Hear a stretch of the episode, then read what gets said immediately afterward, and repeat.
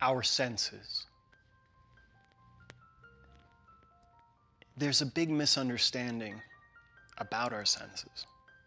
Most of us perceive that our senses are there to let us perceive reality, to see, feel, and all the other little things in between. But science has found that your senses are filters, that they truly only allow you to perceive 2% of reality.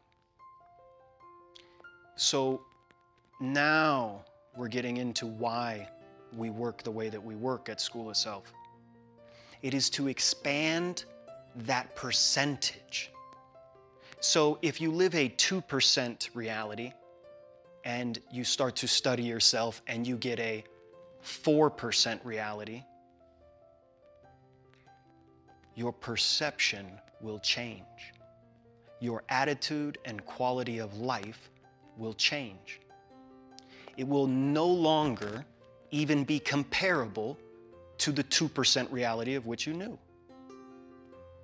This is what School of Self is truly about. It's about you understanding that the pressures that are on us are limiting not only who you can be, but who you can see and understand yourself to be.